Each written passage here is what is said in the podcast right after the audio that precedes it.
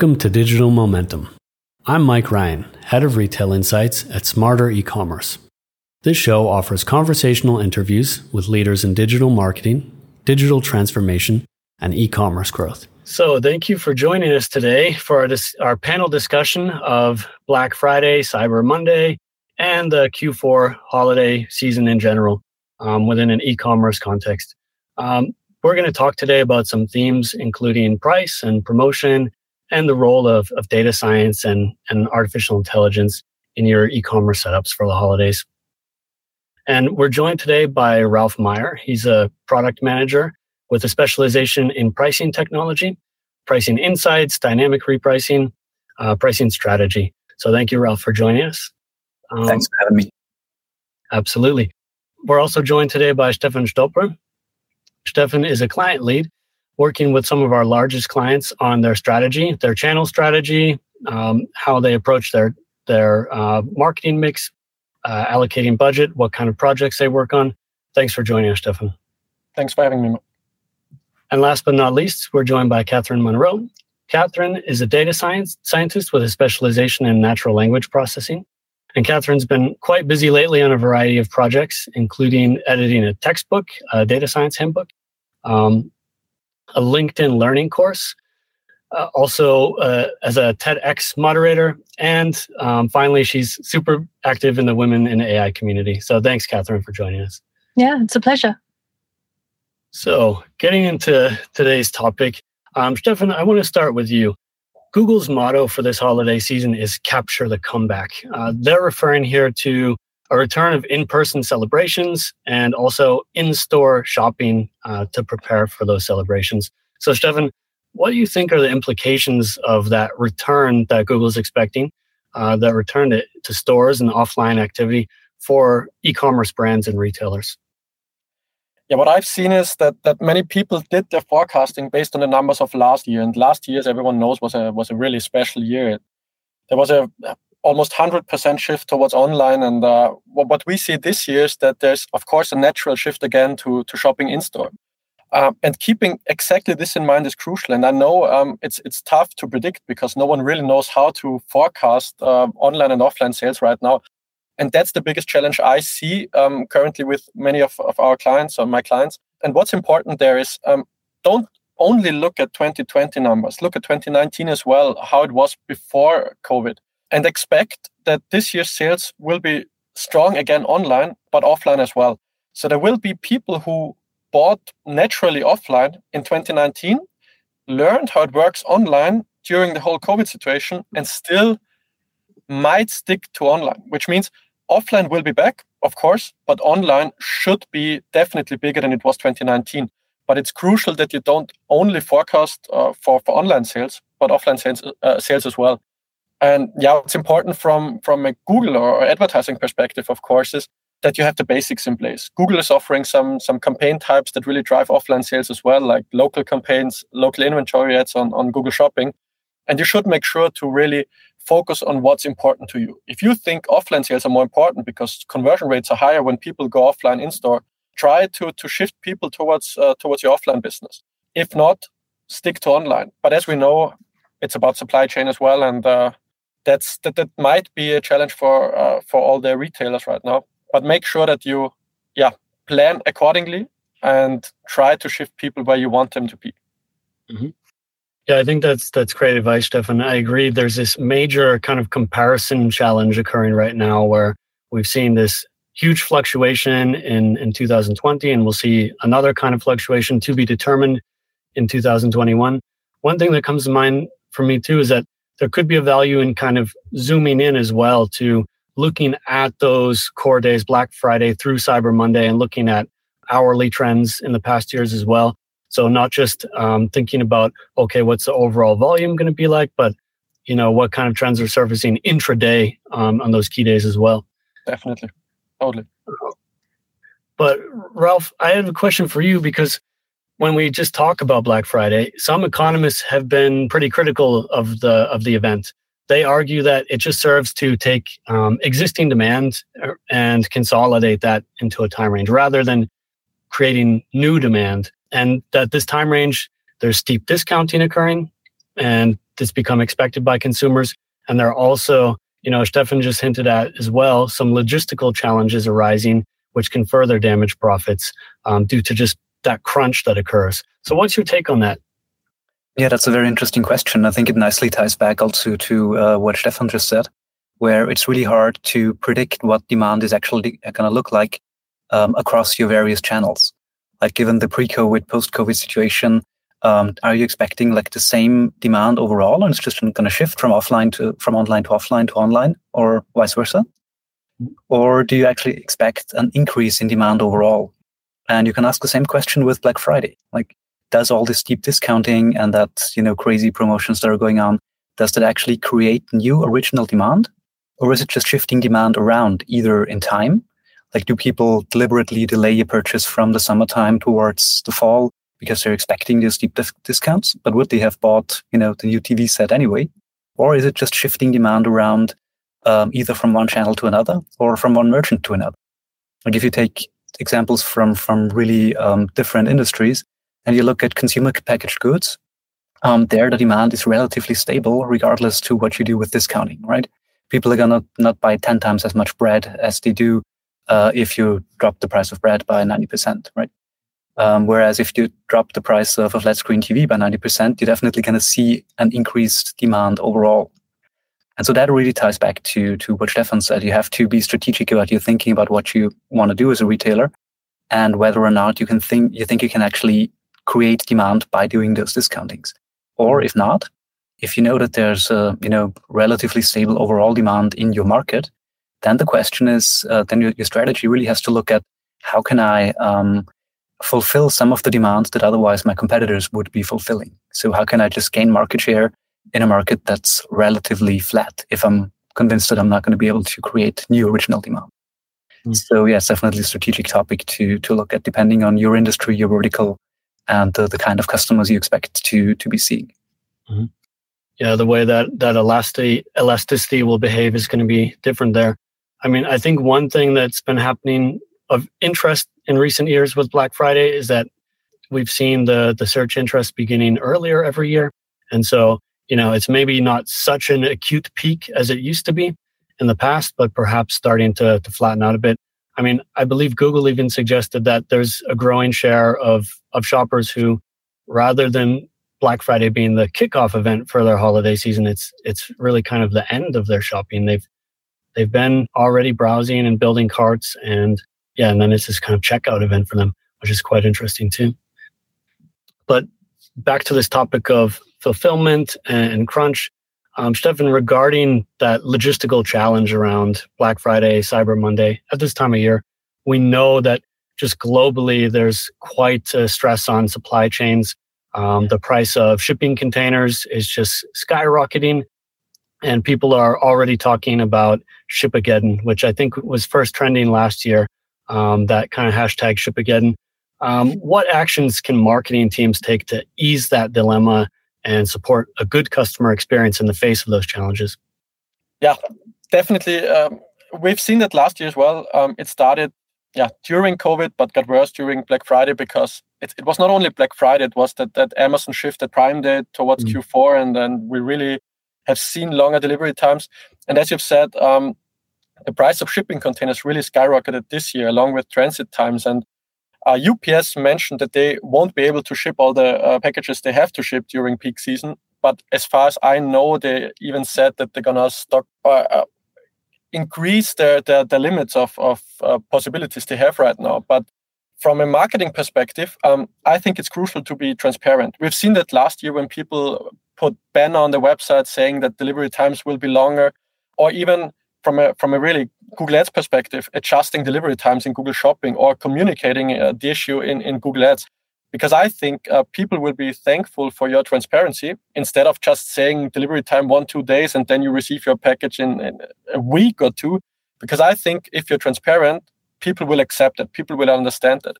But if you encounter issues and, and it really takes way longer to deliver, you mm. will get lots of bad reviews. And uh, you know that bad reviews really mean bad reputation. And you should really focus on transparency, honesty, and I think that's key from a marketing perspective to to overcome this challenge.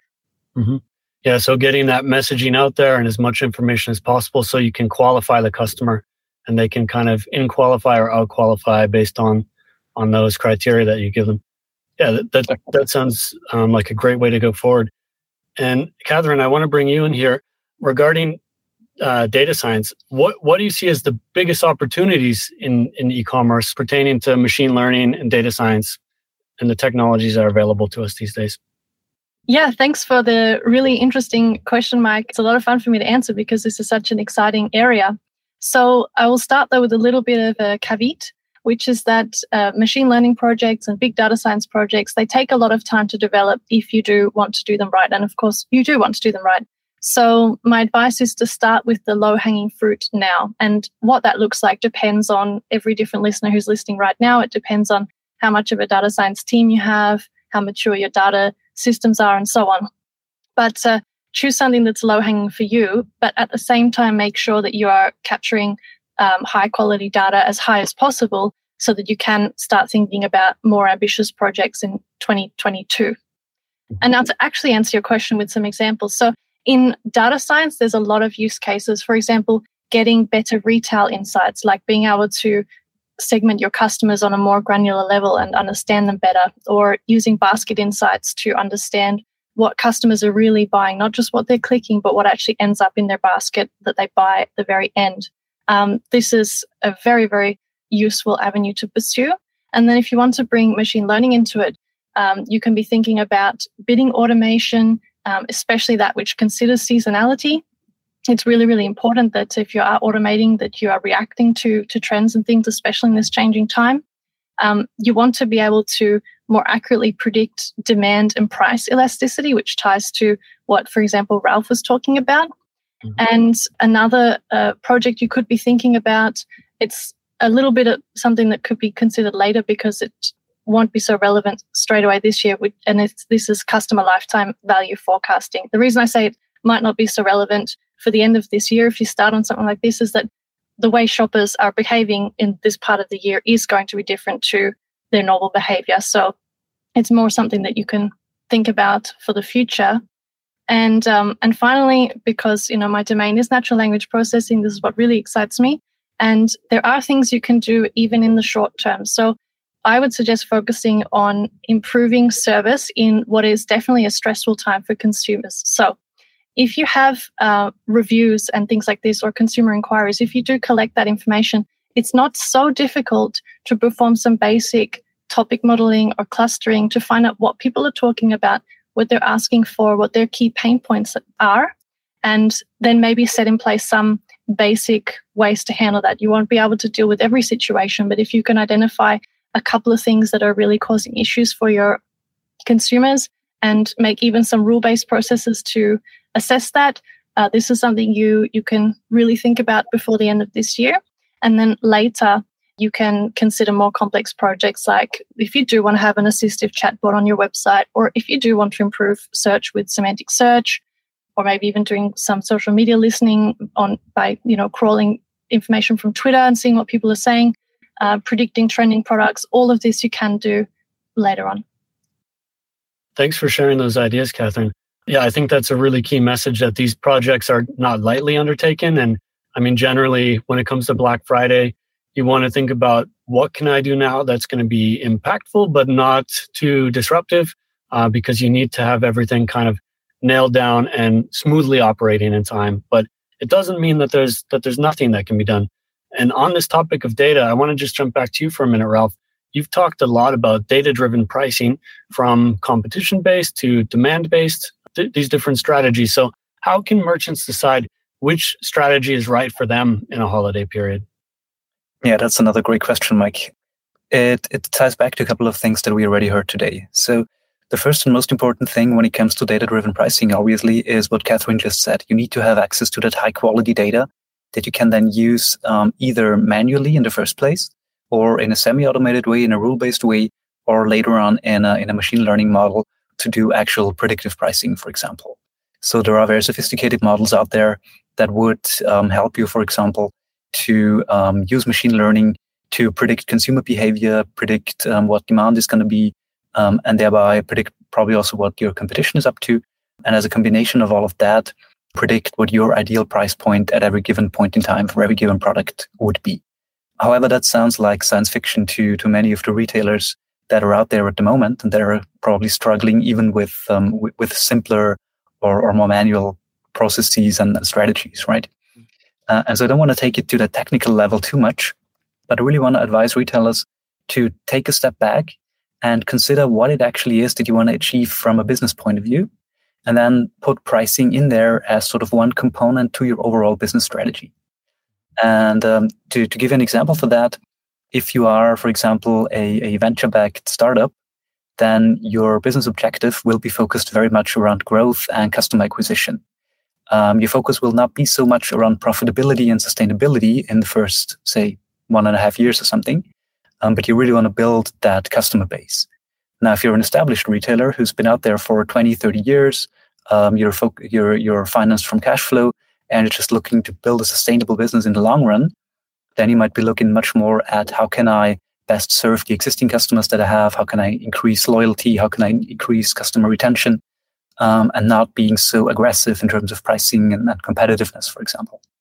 So these things um, need to be tightly connected um, with your overall business strategy that has to pay into some some let's say higher order business objective that you wanna wanna achieve. And that's where it's very hard to figure out a sort of one size fits all pricing strategy um, that yeah that would work, work for, for any retailer particularly given the, the different um, aspects now with seasonalities and with COVID and with a lot more unpredictability, unpredictability coming coming in as well. Mm. Yeah, that, that's really interesting, Ralph. And it's one of my favorite topics. There is so much venture capital, private equity flowing into e commerce right now. Also, a lot of acquisitions and roll ups occurring. And yeah, definitely there are some some aggressive players out there and super important to be aware of. And you know, Stefan, if we take this to kind of into the Google Ads environment, suppose someone is just getting started with price-based marketing what are some initial approaches that merchants can take to this topic in their promotional strategy for Black Friday, for example? What what possibilities are there? As Ralph said, there there are many possibilities if if you have the right tools in place. But as he said as well, for most of the retailers, uh, that's that's not the case right now. They're just starting with it, and there's a possibility within um, Google Merchant Center where I just look at price competitiveness data. That's definitely a starting point. And what you could do is that um, you look at your top selling products, increase traffic, and just check with uh, with the help of Google Merchant Center, are you price competitive or not? And based on this, you can even create a new structure within your account. You you give those products more budget. You bid them more aggressively because you see they are competitive when it comes to pricing. They, they, there's a lot of volume on it. So that's something they could definitely do. But what I think is, is super important this year, is we've talked about supply chain earlier, and um, we've talked about increased costs when it comes to supply chain. And what's expected this year is that brands, big brands and retailers, give less discount this year because they somehow have to mm. cope with this increased supply chain costs, which means and what I've seen last years is that that some brands and retailers just said, ah, 20% on everything, just because it made sense to them. But this year, mm-hmm. it's even more important to watch competitors because if they are not discounting that heavily, you could over discount, which means you're killing margin you don't have to kill. So, mm. merchant center data is a good starting point. Uh, but if possible, I would really suggest to look at repricing or dynamic pricing tools to give you the, the insights on, on several platforms like Google Shopping price data is one part, but of course, people price differently if it's Google Shopping, Idealo, if it's uh, Amazon, for example. And you need to make sure to really look at your competitors because we and I expect that the discounting behavior will change. Um, I guess normal people, so the, the people buying online, they won't really see a difference because they see minus 30%. But I guess that the basis from which they calculate the discount will be a bit differently. So mm-hmm. I really advise every every retailer to look at competitive data and not over yeah, discount stuff to to kill the whole margin. Mm-hmm. Yeah, those are really interesting points that you that you brought up, Stefan. I think generally there's kind of a challenge in place here to Black Friday as a concept. I mean, well, if we just take a bigger picture for a second, over time, there's been a long historical trend that purchasing power online has increased relative to purchasing power offline because of the price comparison pop, uh, possibilities when you're shopping online. And it was really around the time we're coming out of lockdowns for the for the first time in summer of 2020 that that balance started shifting and we started seeing like a negative growth in online purchasing power so i think that that was when you know a lot of merchants had to make up for things that occurred in, in the course of the pandemic to their business models and these strains have just gotten greater. So it'll be really interesting to see how big the discounting really is and and if it's not as strong as in the past how consumers respond to this. You know I, i'll take that back back to you, Catherine, because pricing is often considered a key driver of click through rate in advertising, particularly in uh, Google Shopping, which is kind of like this digital shelf embedded into your search results. Uh, but it's not the only one. So, what's your take on the significance of of product titles in relation to ad clicks? Mm-hmm. Um, well, this is something we've done a lot of research on here. For example, we've looked at characteristics of, of well performing titles versus po- what well performing products versus uh, poor performing products, what characteristics were present or absent in those titles. We've tried to map this in terms of statistical relation to things like click through rate. And we've done a lot of controlled A B testing as well when we make a change to a title and measure the significance of the effect of that. And the results have always been clear that these things do make a big difference, but it actually varies per client and per vertical in terms of the effect. So uh, you might think that always adding the, the, the merchant store name to the title would be a, a boost, but not necessarily. For some, definitely. For others, not so useful. There are some common rules that, that do seem to apply generally. So, you know, often including a brand is a good thing, which would make sense. But again, it's never 100%. So you really do need to experiment and make sure that your testing is is is accurate and is rigorously set up and so on. And the same even applies if you want to extend this to things like microcopy, which is something that's overlooked, but it's really important. The purpose of microcopy is to, I mean, this is the, the little textual details that you get on, say, a website, and, and it's there to help consumers get clarity on something, to reassure them, say, in the purchase process, and, and often also to call them to action as well. So obviously these things are essential for winning a conversion. And so what you can do is again test rigorously when you make changes to your website. So for example, if you have a sign up now button that just says sign up now, the consumer doesn't necessarily know what to expect. Are they going to have to add credit card numbers? Are they going to have to fill out a long form or something like this? And so if you add little details that tell them what to expect, this really uh, reassures them. Or maybe you go the other way around. You do have some microcopy, like some terms and conditions, but it's too long. Nobody would ever read it. So try mm-hmm. making a little bit shorter, uh, more snappy, and um, maybe even ensure that your microcopy reflects your brand voice. So it shouldn't be just dry terms and conditions. It should actually sound like you.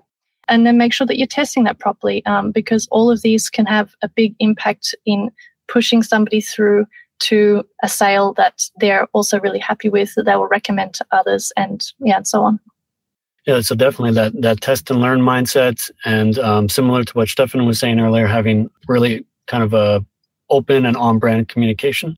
Uh, i've also got a related question. You know getting back to this topic for example of online shopping being used often for price comparison Google has research suggesting that this has gotten a lot more complicated over the last years, that uh, a primary function or behavior was was price comparison and that now people instead of looking for cheapest tv for example they're looking for best tv which is something that is yeah less objectively quantifiable. It's much more subjective in the eye of the beholder there's so many dimensions what could best mean. And they talk about this as being emblematic of this move toward like the messy middle where they say yeah the customer journey is getting so much more complex.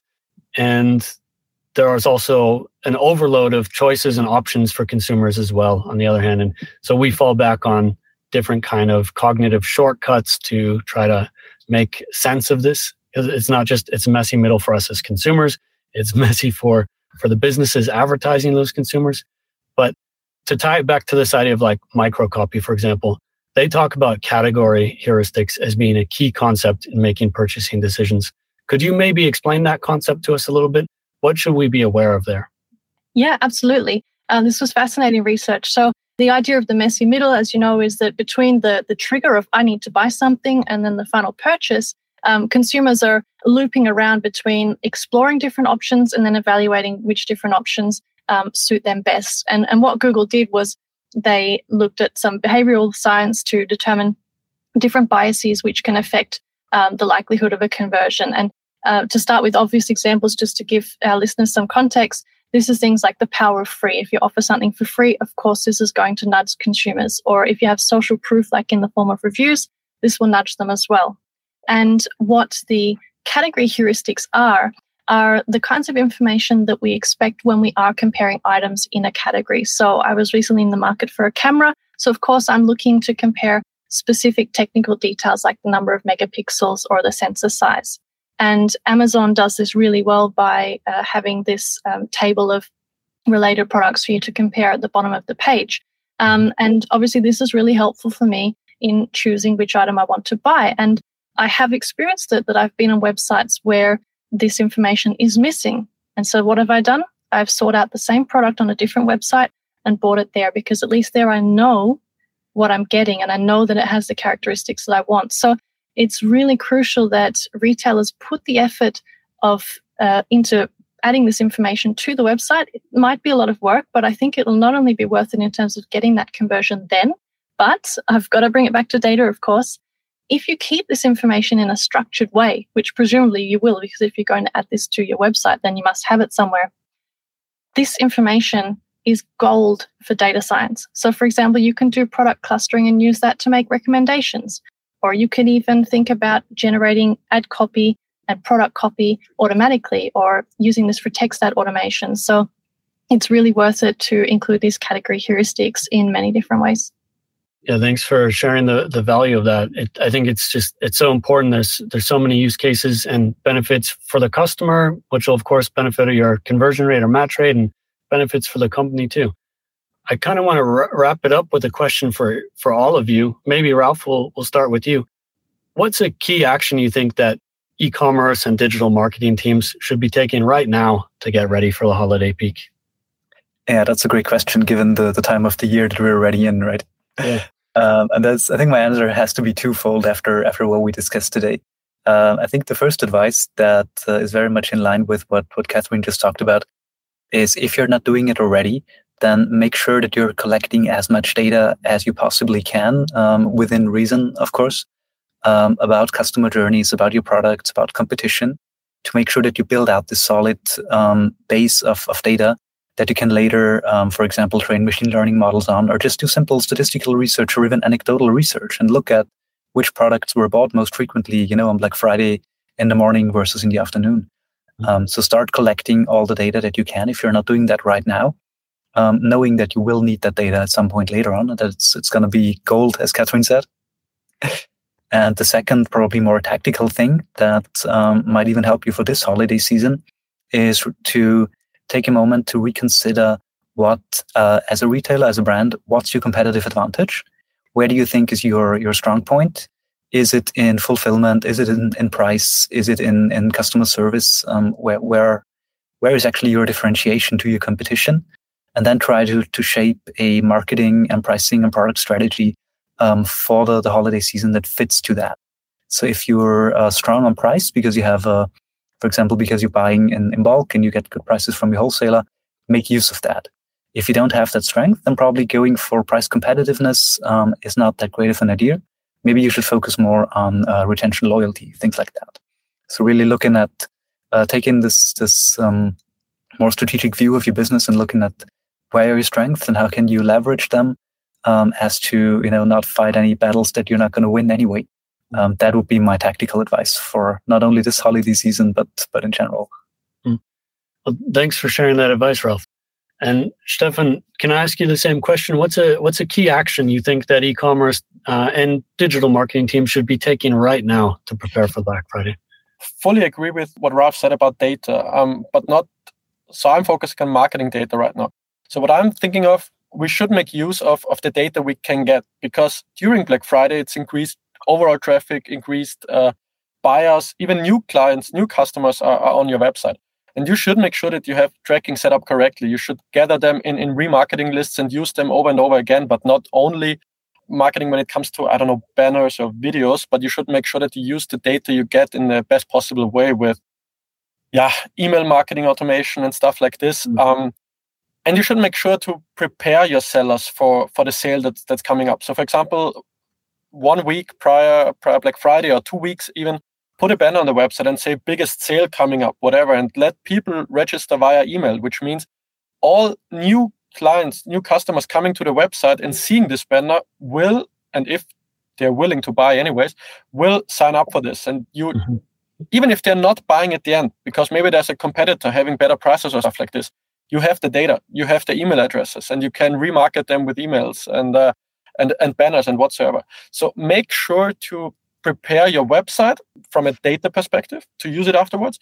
Uh, but also when it comes to um, your servers, make sure your servers are able to stand the, the increased traffic. I've seen a couple of clients last year who had some issues with their servers and were not able to be fully up and running 24 7 during Black Friday, Black Friday week.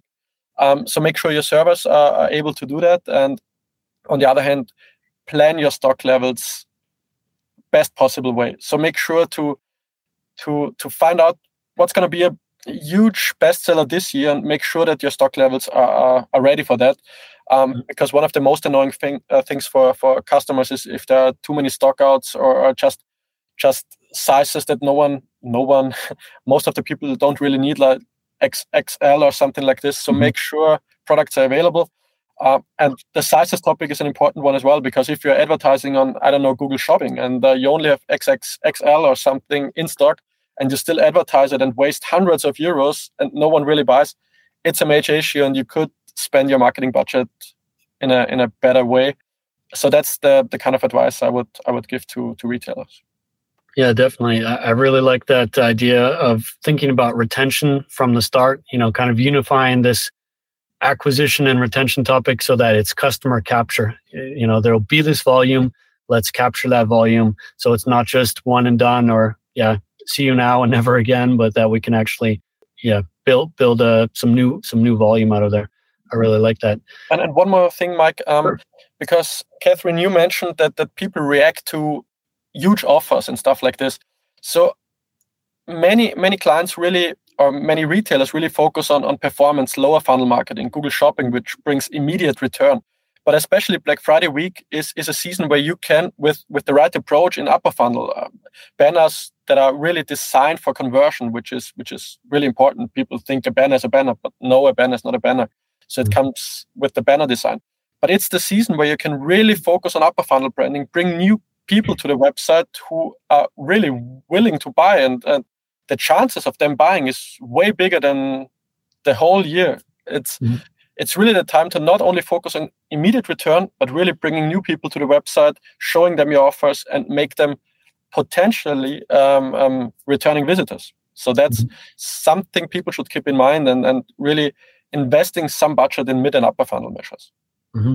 So really having that that end to end strategy across your different channels, definitely. Um, and Catherine, I'll give you the final word. What's a key action you think that e-commerce and digital marketing teams should take now for for the holiday season? Yeah, thank you. Um, it's appropriate uh, based on what Stefan just said uh, you mentioned the you know the different channels and and getting this bigger overview, and um, that ties to what I want to say. So we've talked about collecting data, of course, but you have to also make sure that this data is really good quality, and there is a risk that. Um, that merchants might say, ah, okay, holiday season, I want to really collect data from from different sources. You know, the heart's in the right place. They might they might want to say, try some offline conversion tracking to see what's happening in, in store or or different things like this. Um, if you are going to do that, that's excellent, but make sure that the, the quality is good so that you're, you're attributing sales correctly, you're recording your conversion values correctly, um, and, and all of this sort of thing. Because uh, if you are using any machine learning or you will in the future, then uh, these the the magnitude of sales that we will get at this time of the year will really skew things if the data is uh, flawed in some way. So that's that's one point, and then another point is is just more general. So um, as I said, make sure your titles and your copy are, are top quality. Um, be intelligent about pricing and also know what a typical basket looks like for you and your shop because you can use that information to mm, offer special deals, you know, special combinations and so on. And remember that it's not just about this season, but all the amazing projects that you can start next year. Awesome. I, I really like that. I think that's a great note to end on. Um, so I want to thank you, Ralph, Catherine, and Stefan, for a great conversation. And thanks everyone for listening. Um, so we're wishing you the best of success for your Q4 campaigns through the holiday season ahead and a lot of success into the year beyond that. Uh, so thanks again and take care, everyone. Thanks a lot. Thank you. Thanks for listening. And if you enjoyed this podcast, please consider sharing it with coworkers, friends, or within your professional network. We really appreciate it. This podcast is produced by Smarter E-commerce. To learn more, visit smarter-ecommerce.com.